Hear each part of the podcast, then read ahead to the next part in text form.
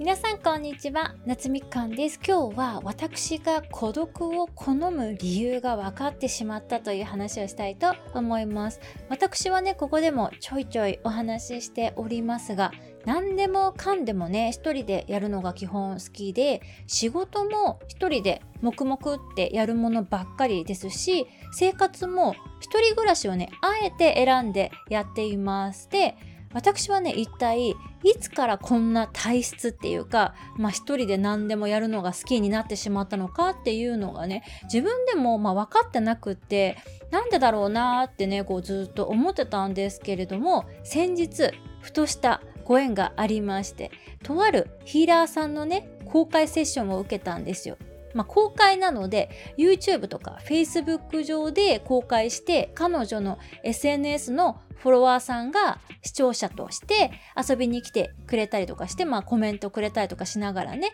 全世界に向けて私とのやりとりを全部ね、公開しながらのセッションだったんですけれども、その公開セッション中にですね、私の忘れていた記憶っていうのがね、思い出されまして、そこで、あ、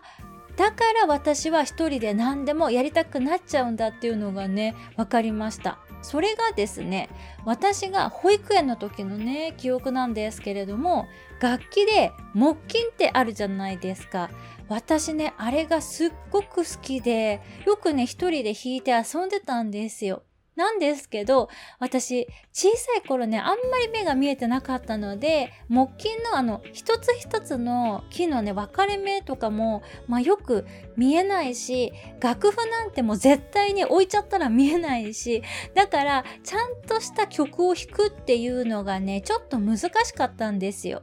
そこで、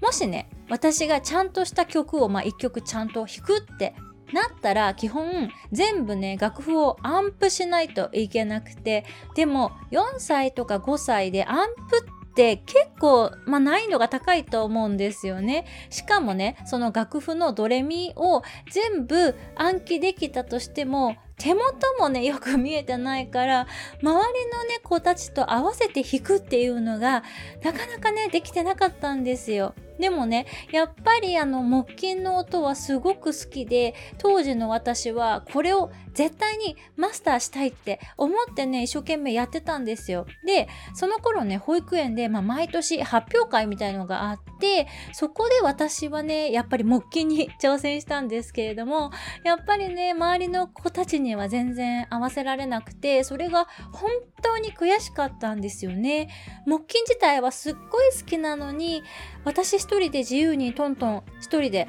叩いてるだけじゃ曲にならないし曲を弾くならちゃんとした順番に、まあ、適切な部分を叩かないといけないでも私はどうやらねそれはできないらしいだから誰かと一緒にやるんじゃなくって私はもう一人で好きなように叩いてる方がいいんだなってあの時思ったんですよ。そのことをねその公開セッション中に思い出しましてですね。ああ私あの時に一人で何でもやっちゃおうって決めたんだったんだっていうのをね理解しました。あのね木琴が好きになった瞬間に私はね好きなことをやるならもう周りの子を巻き込むっていうことをやっちゃうとね逆に迷惑かけちゃうって思い込んじゃったんですよね。でそれをね思い出したらなんかいろいろ他のことも思い出してきて私ね昔音楽好きだったんだよなとかね綺麗な音が出る楽器触るのねすごい好きだったんだよなとかも思い出したのでね